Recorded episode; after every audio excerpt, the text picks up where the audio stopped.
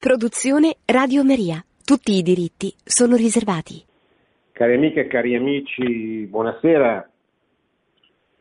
Vorrei dedicare questa trasmissione all'omelia che il Papa ha fatto nella Domenica della Divina Misericordia, domenica scorsa, a, San Pietro, a Santo Spirito in Sassia, che è la, la chiesa che sapete vicina a Via della Conciliazione a Roma, che è praticamente il santuario della Divina Misericordia, dove viene, tutto viene dedicato in modo particolare a, questa, a Santa Faustina Colvasca e alla, alla devozione che eh, sulla scia dell'insegnamento eh, manda- eh, rivoltole da Gesù e contenuto nel diario che è stato pubblicato, eh, è nata appunto da questa devozione degli anni 30, da questi incontri, da questi incontri negli anni 30 fra questa suora polacca e eh, il Signore, che le ha affidato il compito di diventare la segretaria della Divina Misericordia, cioè colei che avrebbe dovuto portare nel mondo eh, questa devozione, il, il cui significato noi abbiamo cominciato a comprenderlo, soprattutto noi nel senso il mondo cattolico al di fuori quel, di quella mh, mm, relativamente piccola esperienza che in Polonia e in Lituania avevano potuto fare coloro che la avevano conosciuta e avevano compreso, a cominciare dal suo direttore spirituale che è beato, del quale è in corso il processo di canonizzazione, anche lui polacco, eh, Don Soposchko, eh, al, di fu- al di fuori di questa cerchia relativamente ristretta di persone che avevano compreso il mandato divino che questa suora era stata invitata a portare nel mondo, noi l'abbiamo compresa molti decenni dopo, grazie soprattutto a San Giovanni Paolo II, che aveva conosciuto questa devozione che si era eh, diffusa soprattutto a Cracovia, dove esiste il eh, santuario dedicato e dove lei, Santa Faustina, è stata beatificata ed è sepolta, eh, Giovanni Paolo II ha portato nel mondo, eh, con la sua elezione pontificia, questa, questa, devozione, che non era particolarmente bene accetta nel mondo quando lui divenne Papa. Io ricordo che comprai e lessi uno dei primissimi libri, forse il primo che venne tradotto in italiano negli anni immediatamente successivi all'elezione di Giovanni Paolo II, quindi 1979-1980, e per via del fatto che questa devozione era stata, eh, diciamo così, c'era stata una messa in guardia del Sant'Uffizio della Congregazione per la Dottrina della Fede, anche perché i, eh, i, i quaderni su cui Santa Faustina aveva raccolto il suo diario erano stati tradotti male in, eh, in italiano. E questo aveva creato così delle incertezze e dei dubbi molto profondi nei confronti di Santa Faustina, della sua opera, della sua, del, del, del, della, sua della devozione alla Divina Misericordia che lei era stata incaricata di, di portare nel mondo. Questo venne superato lentamente, progressivamente, già quando Giovanni Paolo II diventa Papa nel 1978 eh, queste incertezze sono in fase di, di superamento e poi, diciamo così, eh, vengono superate eh, decis- decisamente e definitivamente durante il pontificato. Ricordo che la seconda enciclica di Giovanni Paolo II è dedicata alla Divina Misericordia, ma eh, se ci fate caso il Papa non nomina mai Santa Faustina, fa un'enciclica sulla Divina Misericordia che non è una dottrina evidentemente eh, inventata o nata con Santa Faustina, perché la misericordia è eh, così, è una caratteristica intrinseca del cristianesimo e, e, e, certamente è quanto si può attribuire alla, alla persona di, di, di, di Gesù e, e, a Dio stesso, cioè il, Dio, cari, Dio, è amore, cari, Dio, Deus caritas est e quindi eh, il Dio eh, misericordioso è certamente una, una, non è una novità. La novità consiste, come dirà Giovanni Paolo nel, credo se non ricordo male, no, lo ricordo bene, eh, nel, in Memoria e Identità, il suo libro intervista, eh, dirà la Divina Misericordia viene introdotta nella, nella, nella Chiesa e nel mondo negli anni in cui è necessario porre un limite al male e nel luogo dove forse il male del XX secolo si era materializzato nella maniera più, più forte, più visibile. La Polonia aveva conosciuto negli anni 30 e in modo particolare negli anni immediatamente successivi, precedenti la seconda guerra mondiale, la, così, la, la, la sua distruzione a tenaglia in seguito all'invasione dei due eserciti delle ideologie eh, intrinsecamente negative, perverse e totalitarie che allora dominavano l'Europa e prima di farsi la guerra si unirono in, una, così, in un abbraccio diabolico che eh, portò alla scomparsa della Polonia in seguito all'invasione contemporanea con il patto Molotov-Ribbentrop dell'esercito nazionalsocialista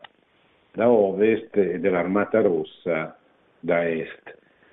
E questo per, perché appunto eh, i due, due, stati, lo stato di Hitler e lo stato di, di Stalin, si erano alleati con il patto Molotov-Ribbentrop dal nome dei rispettivi ministri degli esteri nel, nel 1938. Questo, questo, questo, patto durerà fino all'invasione della Germania, all'invasione della Russia, scusate, da parte della Germania, un anno e mezzo, quasi due se non mi ricordo male, dopo la, la stipulazione, la stesura di questo patto che eh, porterà alla guerra anche sul fronte orientale fra la Germania e la Russia. Germania che era già in guerra con, eh, sul fronte occidentale con, eh, con, la Francia che era già stata eh, parzialmente, abbondantemente sconfitta e, e conquistata. Ebbene, Giovanni Paolo II dice una frase memoria identità che è significativa, dice perché questa devozione alla Divina Misericordia in Polonia, affidata a una suora? Perché? Perché la Polonia era il luogo dove il male si era reso particolarmente visibile, particolarmente aggressivo.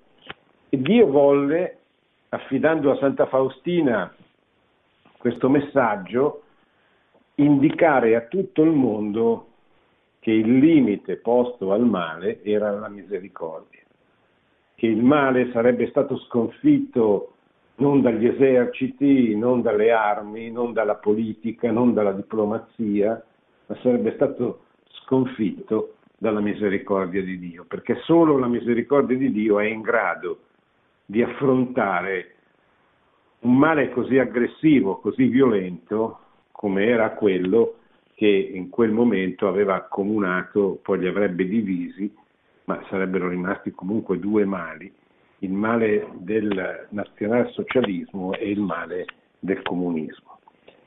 Eh, durante il pontificato, dopo la seconda enciclica Divias in Misericordia, Giovanni Paolo II poi mostrerà la, la, la, dire, i contenuti specifici del messaggio di Santa Faustina e finalmente Santa Faustina verrà prima beatificata e poi eh, canonizzata nell'anno 2000, se non ricordo male, con l'istituzione della festa liturgica nella domenica in albis, cioè nella domenica successiva alla Pasqua, della Divina Misericordia, che di fatto diventa la, la, la domenica nell'ottava di Pasqua, la domenica in albis, ma diventa anche liturgicamente la, do, la domenica della, della, Divina Misericordia con una festa eh, specifica e particolare.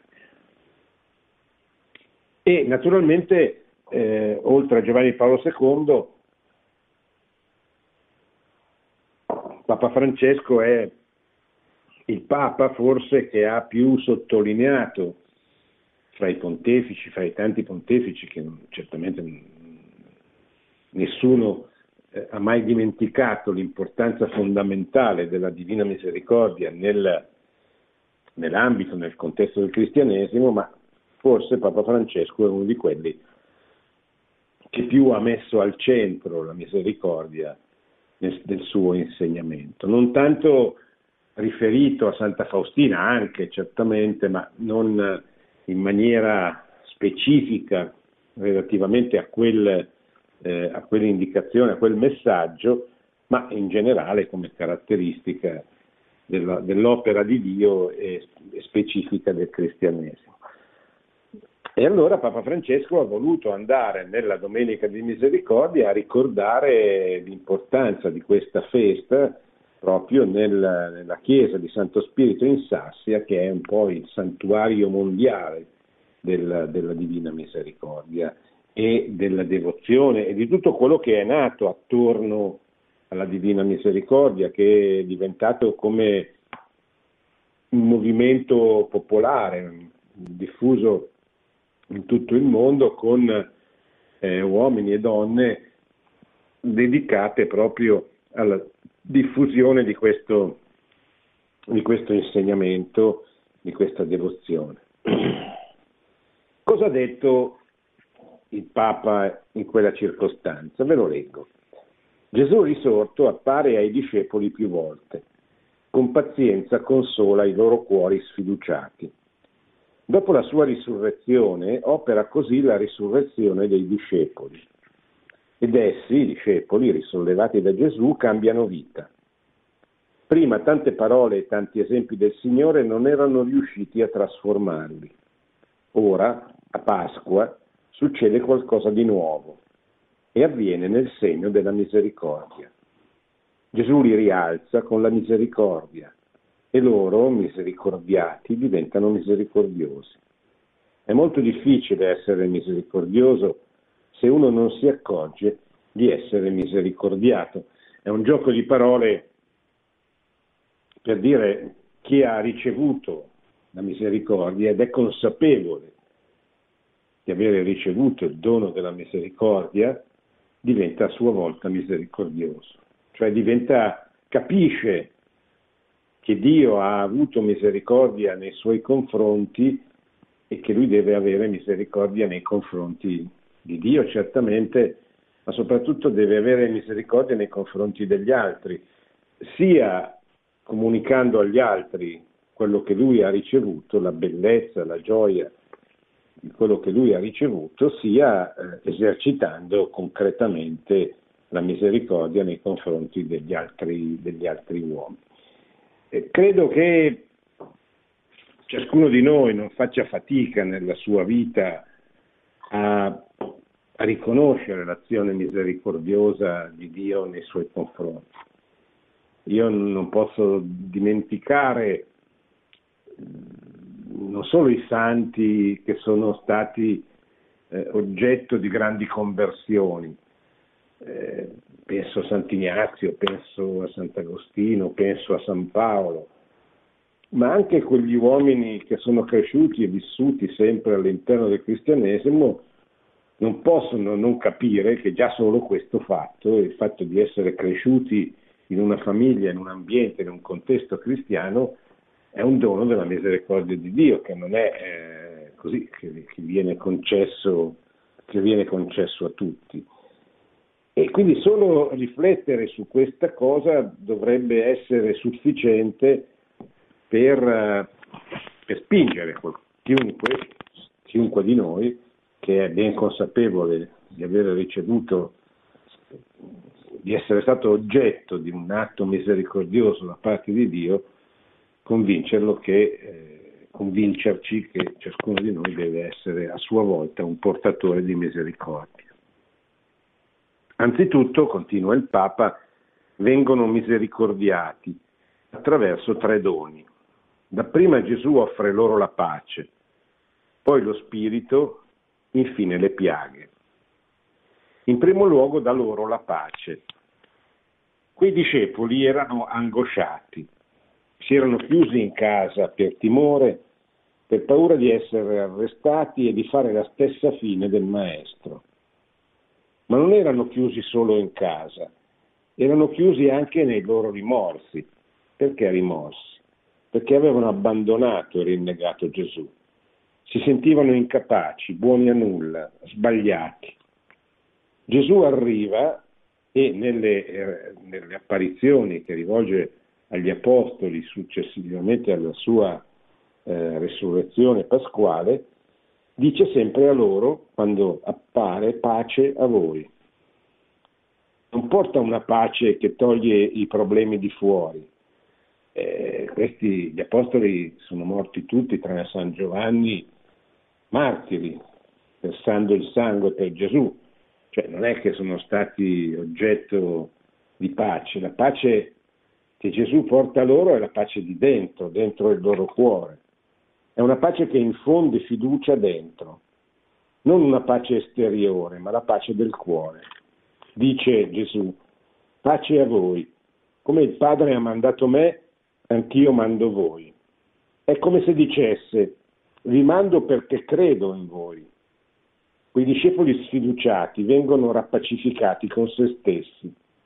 La pace di Gesù li fa passare dal rimorso alla missione. La pace di Gesù suscita infatti la missione. Non è tranquillità, non è comodità, è uscire da sé.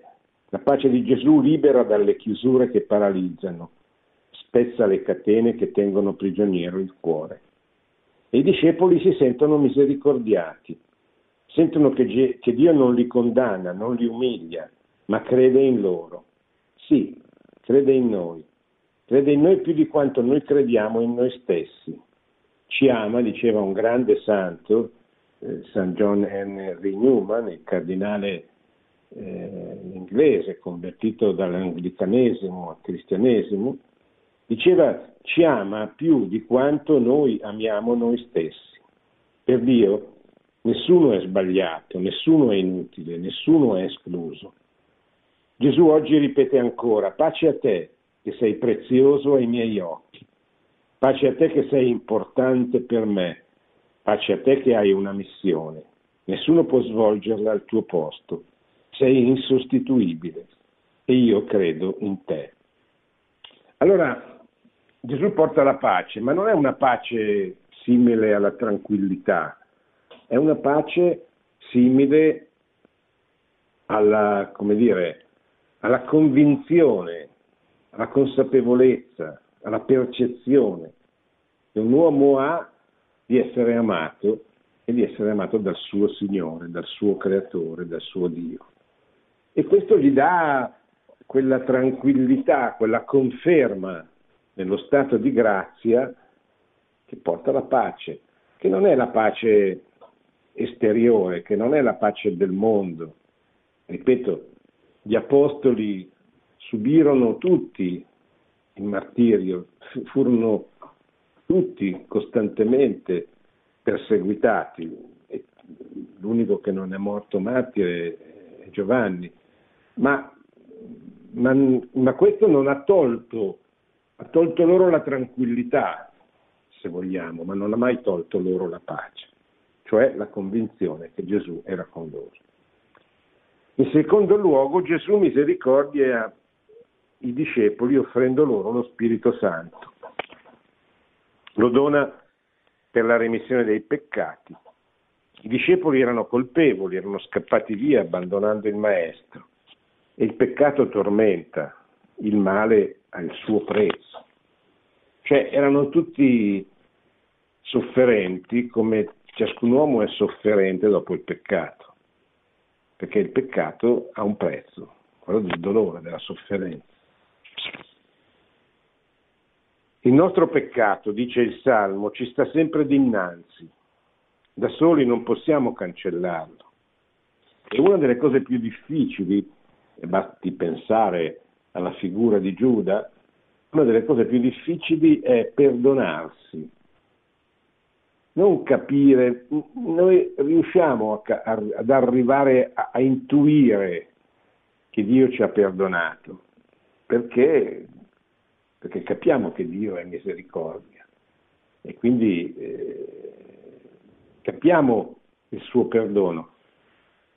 Facciamo più fatica a capire, più che a capire, a sentire il nostro perdono, cioè il perdono di noi stessi. E questa è una grande grazia che dobbiamo imparare a chiedere, perché con quella grazia, con la grazia del, della consapevolezza del perdono di Dio, ma anche del, del sentirsi perdonati, nasce con la pace la missione, il desiderio di comunicare questa grande gioia, questa grande verità a tutte le persone che ci stanno intorno. Solo Dio, solo Dio elimina il peccato, il senso del peccato. Solo Lui con la sua misericordia ci fa uscire dalle nostre miserie più profonde. Come quei discepoli abbiamo bisogno di lasciarci perdonare, di dire, dire dal cuore perdono Signore, aprire il cuore per lasciarci perdonare. Il perdono nello Spirito Santo è il dono pasquale per risorgere dentro. Chiediamo la grazia di accoglierlo, di abbracciare il sacramento del perdono e di capire che al centro della confessione, cioè del sacramento della confessione, non ci siamo noi con i nostri peccati, ma c'è Dio con la sua misericordia. Quindi cosa vuol dirci il Papa? Che non ci confessiamo per abbatterci, ma per farci sollevare. Ne abbiamo tanto bisogno, tutti. Ne abbiamo bisogno come i bimbi più piccoli. Tutte le volte che cadono, hanno bisogno di essere rialzati dal papà. Anche noi cadiamo spesso e la mano del Padre è pronta a rimetterci in piedi e a farci andare avanti. Questa mano sicura e affidabile è la confessione, è il sacramento che ci rialza, che non ci lascia a terra a piangere sui pavimenti duri delle nostre cadute. È il sacramento della risurrezione, è misericordia pura. E chi riceve le confessioni deve fare sentire la dolcezza della misericordia. E questa, e questa è la via di coloro che ricevono le confessioni della gente far sentire la dolcezza della misericordia di Gesù che perdona tutto. Dio perdona tutto. È molto importante, soprattutto per l'uomo di oggi, per il mondo di oggi, che è un mondo disperato, in presa alla disperazione perché ha perso il suo Dio e quindi ha perso il senso della sua esistenza. L'uomo di oggi che può apparire un uomo arrogante, eh, indipend- che vuole apparire come indipendente, come l'uomo che non ha bisogno di nulla, in realtà è un uomo disperato. Oggi è ancora più disperato perché è colpito da quella pandemia, da quel virus che sta debilitando l'uomo le sue forze, le sue certezze e che eh, di fronte eh, a questo l'uomo ha due strade, cioè quello di riconoscere la signoria di Dio sulla terra, sul mondo, e in particolare la signoria di Cristo, oppure di lasciarsi travolgere da questa, da questa depressione, da questa disperazione. E questa sarebbe la tragedia più grande. Il sacramento della confessione è la strada che il Papa indica in questa omelia per uscire da questa condizione di depressione e di disperazione. È una strada straordinariamente bella che noi cattolici abbiamo ricevuto, i nostri fratelli cristiani non ce l'hanno, i fratelli che credono in Cristo ma non credono nella Chiesa e nei sacramenti, i protestanti delle diverse eh, comunità cristiane protestanti, non hanno questo dono straordinario che ci permette di, di aprire il nostro cuore, di mostrare i nostri peccati a un Signore, a un uomo, a un uomo che fa le veci di Cristo dentro il confessionale, che in nome di Cristo ci perdona, ci assolve dai nostri peccati e ci indica la strada per, per la santificazione. È un dono straordinario perché mostra la grande capacità della Chiesa di essere ponte fra il Creatore e le sue creature, fra l'uomo che ha peccato e che ha bisogno della misericordia di Dio e Dio che offre questa misericordia.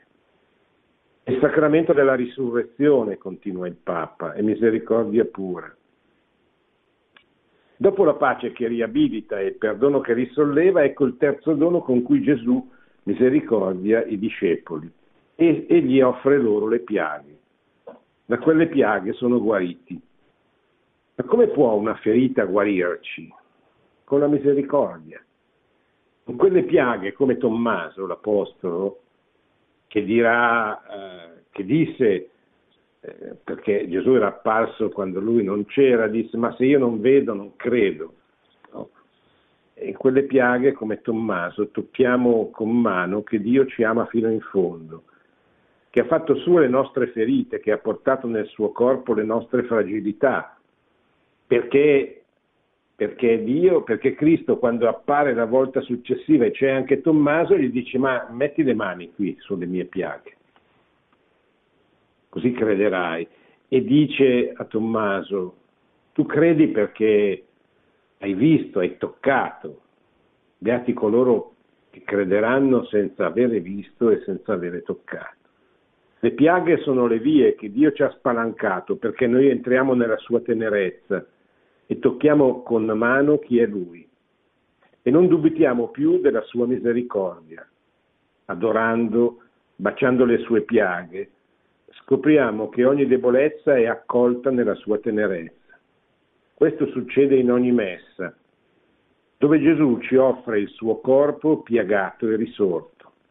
Lo tocchiamo e lui tocca nost- le nostre vite e fa, scendere, e fa scendere il cielo in noi. Le sue piaghe luminose squarciano il buio che noi ci portiamo dentro e noi, come Tommaso, troviamo Dio, lo scopriamo intimo e vicino e commossi gli diciamo, come, come disse a Gesù Tommaso, no? mio Signore e mio Dio. E tutto nasce da qui, dalla grazia di essere misericordiati. Da qui comincia il cammino cristiano se invece ci basiamo sulle nostre capacità, sull'efficienza delle nostre strutture e dei nostri progetti, non andremo lontano. Solo se accogliamo l'amore di Dio potremo dare qualcosa di nuovo al mondo. Così hanno fatto i discepoli. Misericordiati sono diventati misericordiosi. Lo vediamo nella prima lettura, gli atti degli Apostoli, che sono la lettura biblica che viene letta appunto durante le messe successive alla Pasqua e che sono uno dei, dei testi più belli della Bibbia perché ci fanno vedere, ci mostrano la Chiesa missionaria che nasce, che comincia a diffondersi, che comincia a comunicare quello che Gesù le ha affidato. Gli atti degli Apostoli raccontano che nessuno considerava sua proprietà quello che gli apparteneva, ma fra loro tutto era comune. Non è comunismo, è cristianesimo allo stato puro. Eh, qui permettetemi due parole. Eh, quando il Papa dice queste cose sembra che dica delle cose straordinarie fuori dal comune. Eh, ho visto un titolo dell'ANSA, alcuni giornali che hanno ripreso la cosa, poi, poi non sono potuti andare avanti, loro avrebbero voluto dire per l'ennesima volta il Papa stravolge la dottrina della Chiesa, chissà, ma non è vero. Il Papa dice quello che la Chiesa ha sempre insegnato, cioè la proprietà privata non è un assoluto, cioè non è un diritto assoluto. La proprietà privata è subordinata alla destinazione universale dei beni, perché i beni della creazione Dio li ha offerti per tutti, per tutti gli uomini e ha stabilito che la proprietà privata fosse il modo ordinario attraverso il quale gli uomini esercitassero questo diritto, che però deve andare a beneficio di tutti, quindi non è che eh, la proprietà è un qualche cosa di, di, di assoluto e di intoccabile quando l'autorità vedesse la necessità, per esempio, che eh, le proprietà venissero in qualche modo eh, riviste per offrire a tutti il beneficio delle proprietà stesse. Cioè il comunismo ha ammalato le società e le ha distrutte perché ha tolto questo diritto sostituendolo con l'imposizione di una violenza di Stato. Cioè non ha diffuso la proprietà, non ha cercato di diffondere la proprietà, come insegna la dottrina sociale della Chiesa, ma l'ha completamente abolita, facendo diventare lo Stato l'unico proprietario di tutti e così negando, facendo venire meno la libertà e, e permettendo a Trotsky, a Trotsky, questo grande dirigente comunista, importante dirigente comunista, di dire noi abbiamo realizzato una società in cui chi non obbedisce non mangia. Perché se io non ho la libertà di poter scegliere fra diversi proprietari, ma ne ho uno solo davanti a me che è lo Stato, io non sono più un uomo libero perché sono solo libero di morire se rifiuto di lavorare per l'unico padrone. Ma quando invece la proprietà è diffusa e le possibilità eh, sono diverse, esiste anche la libertà. Ecco perché è così importante nell'ordinamento sociale di una nazione il diritto alla proprietà privata, perché è il modo ordinario previsto dalla natura umana e dal creatore che ha voluto fare l'uomo in questo modo per esercitare, per creare il benessere, il bene comune. Ma non è un assoluto, perché se per il bene comune, cioè per il bene di tutti, eh, l'autorità vedesse la necessità di ritoccare, di intervenire, di limitare, eccetera, questo eh, può essere fatto perché lo scopo stesso della proprietà è di destinare a tutti il bene della proprietà stessa, i beni della creazione. Quindi eh, che portino pazienza questi intellettuali, questi giornalisti che vogliono sempre vedere delle cose, che vogliono o tirare il Papa dalla loro parte per far vedere che è un, una specie di criptosocialista che vuole portare il socialismo al posto della dottrina sociale della Chiesa, né quegli altri che, vittime di un'altra ideologia individualista, eh, liberale, eccetera, eh, si lamentano ogni qualvolta il Papa dice quello che la Chiesa e il cristianesimo ha sempre detto da, eh, dalla patristica fino ad oggi, cioè che eh, la proprietà è un diritto importante, direi anche sacro, che va difeso, ma è un diritto che va sempre legato indissolubilmente alla destinazione universale dei beni. E basterebbe fare la fatica di leggere il compendio della dottrina sociale della Chiesa o lo stesso catechismo della Chiesa Cattolica dove queste cose sono dette, spiegate ampiamente, prima per evitare anche di fare brutte figure dicendo o scrivendo cose sui giornali che non stanno né in cielo né in terra. Quindi non è comunismo e cristianesimo lo stato puro, dice il Papa. Ed è tanto più sorprendente se pensiamo che quegli stessi discepoli poco prima avevano litigato su premi e onori, su chi fosse il più grande fra di loro. Ora condividono tutti, tutto, hanno un cuore solo e un'anima sola. Come hanno fatto a cambiare così?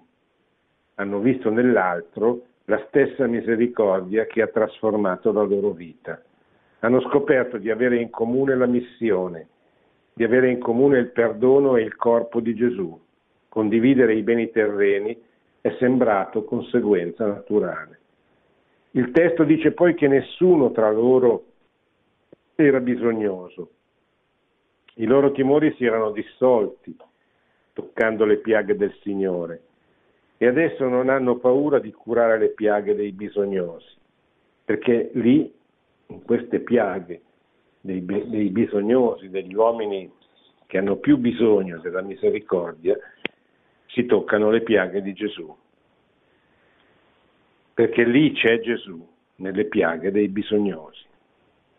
Sorella, fratello, vuoi una prova che Dio ha toccato la tua vita? Si chiede Papa Francesco, verifica se ti chini sulle piaghe degli altri.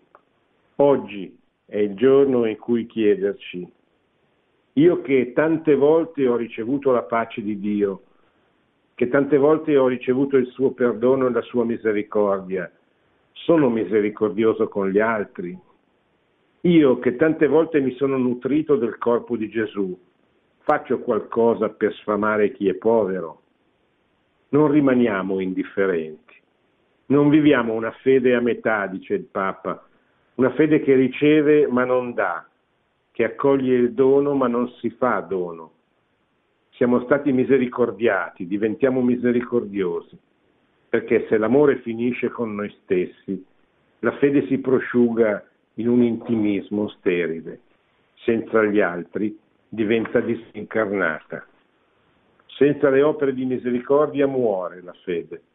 Fratelli e sorelle, lasciamoci risuscitare dalla pace, dal perdono e dalle piaghe di Gesù misericordioso e chiediamo la grazia di diventare testimoni di misericordia. Solo così la fede sarà viva e la vita sarà unificata. Solo così annunceremo il Vangelo di Dio che è Vangelo di misericordia. E con queste parole il Papa finisce la sua omelia, mi fermo per rispondere alle vostre domande.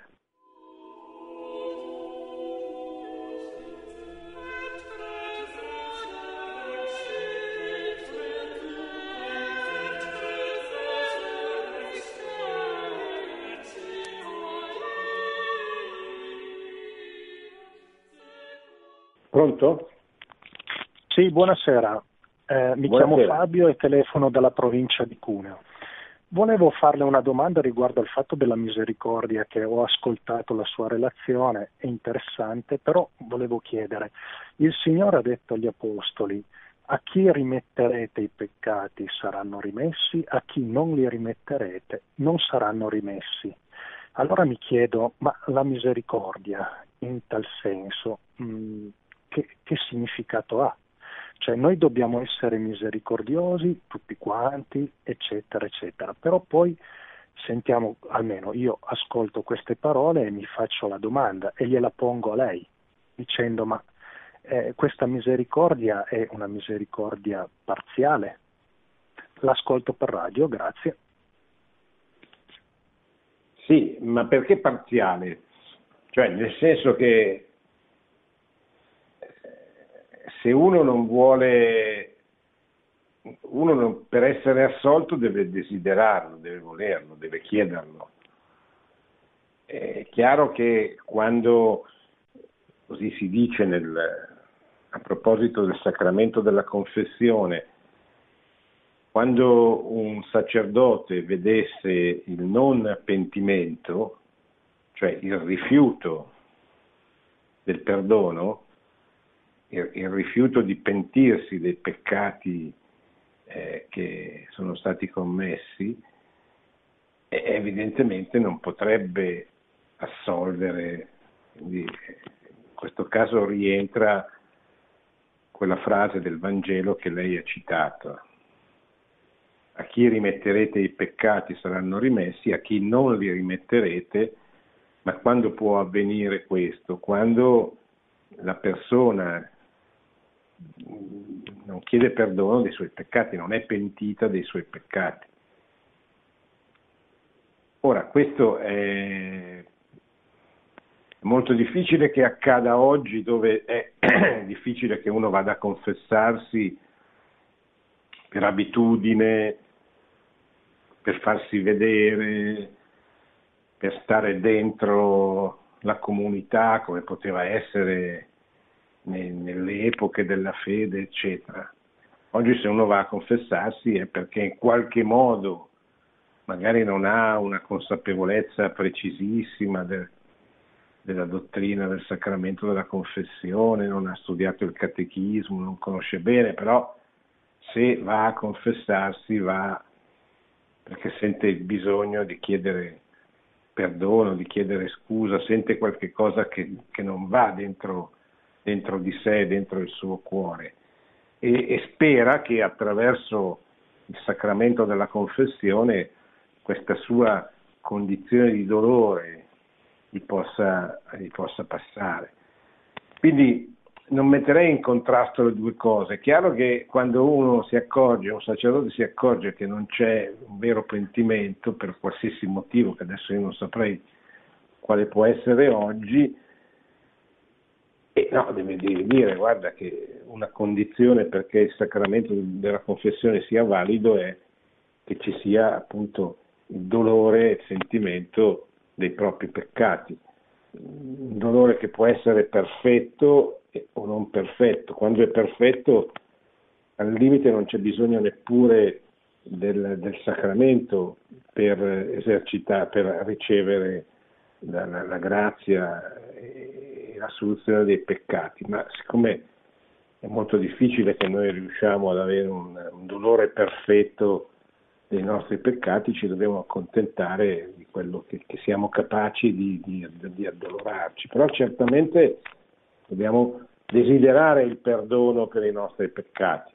Ecco, ma questo direi che però è, è implicito dentro nel, nel sacramento della confessione.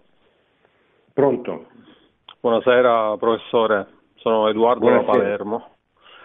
Eh, volevo innanzitutto ringraziarla e ringraziare Radio Maria e i collaboratori perché sono un grandissimo segno, siete un grandissimo segno proprio della eh, misericordia di Dio, avere Radio Maria eh, e gli insegnamenti preziosi. E poi volevo chiederle se lei è d'accordo, tante volte rifletto che la fede, la fede sia credere non tanto che Dio esista, eh, per me la fede è credere che Dio sia amore e che ci ami. Ascolto per radio, grazie.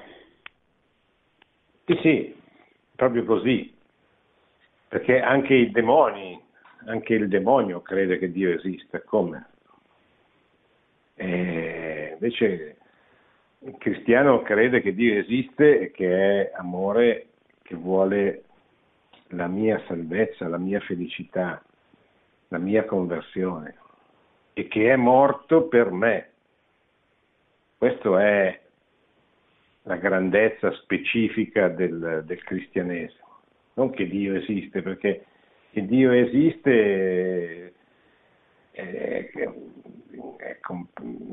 una cosa importante, cioè un punto di partenza importante, comune a tante religioni ma comune anche a tanti, appunto come dicevo, eh, i, demoni dannati sanno che Dio esiste. Non è che questo li faccia cambiare molto, faccia migliorare molto la loro vita. Noi sappiamo che Dio esiste, ma sappiamo anche, abbiamo delle informazioni su Dio che non sono, non nascono dalla nostra ragione, perché non è la nostra intelligenza capace di, dire, di, di, di spiegare perché Dio è amore, perché Dio è misericordia. Però è la fede, è la fede nella rivelazione che Dio ci ha affidato, perché Dio si è rivelato così, si è rivelato in Cristo misericordioso in una maniera che, che, che eccede, che va oltre qualsiasi possibile immaginazione, qualsiasi possibile eh, idea che l'uomo si possa fare di Dio stesso. Pronto? Sì, pronto? Prego. Eh, sì, buonasera professore, sono Giovanna da, da Milazzo.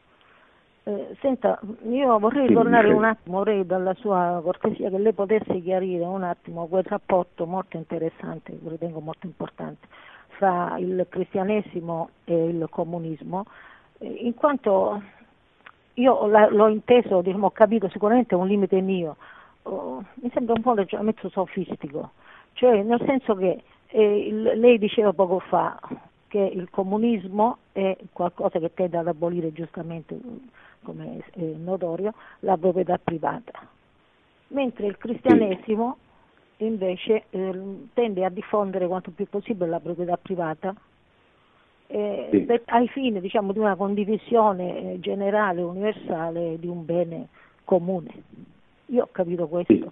E quindi, sì. come, come lo, quindi praticamente che significa tendere a diffondere il più possibile la proprietà privata? Cioè che si arriverà a una sola proprietà privata e che nome avrà questa proprietà privata? Uh, invece tendere in, una, in un altro modo. Cioè, no, io non so se sono riuscita a spiegare il mio... Sì, sì, no, no, capito, capito. Tendere a diffondere la proprietà privata al maggior numero possibile di persone. Cioè, mentre il comunismo tende a eh, eliminare la proprietà privata dei singoli, delle famiglie, dei corpi, delle aziende, eccetera, e a concentrare in un'unica proprietà, quella dello Stato, la proprietà di tutti, il cristianesimo, la dottrina sociale della Chiesa tende esattamente al contrario, cioè a diffondere la proprietà privata il più possibile affinché ciascuno, ciascuna famiglia possa avere come dire, adesso io lo, lo, lo, lo identifico in un aspetto, come dire, da, da, da, da agricoltura, agricoltura eh, quasi come se ogni famiglia potesse avere il suo pezzetto di terra da coltivare per essere autonoma e indipendente. Ecco, questo è il senso della diffusione della proprietà. Più la proprietà è diffusa, maggiore è la libertà, l'autonomia, l'indipendenza che c'è nel, campo sociale. Poi ci sono forme di, di comunione dei beni, ma sono delle, delle, chiamate speciali che Dio fa ad alcuni uomini che fanno il voto di povertà che è un po' quello che, che, che, che, avviene, che viene descritto nella Chiesa di Gerusalemme, negli Atti degli Apostoli. Ci sono i primi cristiani vivevano come una comunità di, di, di, di, frati francescani oggi o di benedettini che fanno il voto di povertà e quindi mettono in comune tutti i loro beni, ciascuno non è proprietario di nulla perché la comunità si preoccupa di tutti, però capisce che questo è un fatto volontario ed è un fatto vo- limitato a un piccolo numero di persone, come le persone che fanno il voto di castità che però non è eh, una cosa che fanno in tanti, anche perché già c'è il problema del demografico e quindi eh, sarebbe ancora più, cioè è una scelta che uno fa sulla base di una chiamata di Dio. Dio ti chiama ad essere casto, cioè a rinunciare al bene del matrimonio che trasmette la vita e popola la terra, oppure Dio ti chiama a essere povero, cioè ti, chiama, ti chiede di rinunciare al bene della proprietà dei beni terreni per qualche cosa di più, di più grande, che in qualche modo anticipa quello che sarà la vita nel regno dei cieli, dove non ci saranno eh, proprietari, non ci sarà, ma tutti eh, vivranno nella, nella, nella, gioia della visione beatifica in qualche modo e quindi i, i voti di castità e di povertà come quello di obbedienza anticipano la realtà della, del regno dei cieli. Bene, siamo arrivati alla fine della nostra trasmissione, mi ricordo che ho letto le parole che il Santo Padre ha pronunciato nell'omelia della Messa della Divina Misericordia nel santuario di Santo Spirito in Sassi a Roma in occasione della festa, della festa successiva alla Pasqua dedicata appunto alla Domenica della Divina Misericordia. Ho ricordato le caratteristiche di questa devozione diffusa nel mondo da Santa Faustina Kowalska, la suora polacca, che è stata chiamata da Dio a essere la, la, la segretaria della Divina Misericordia, come le ha detto Gesù in una delle tante apparizioni. Abbiamo parlato di tante cose, fra cui anche il tema della, della, della proprietà privata, della destinazione universale dei beni, del comunismo, eccetera. Ringrazio, eh, buonanotte, buona settimana a tutti, ci rivediamo nei prossimi giorni, nella prossima, settimana prossima, sempre su Radio Maria. Produzione Radio Maria. Tutti i diritti sono riservati.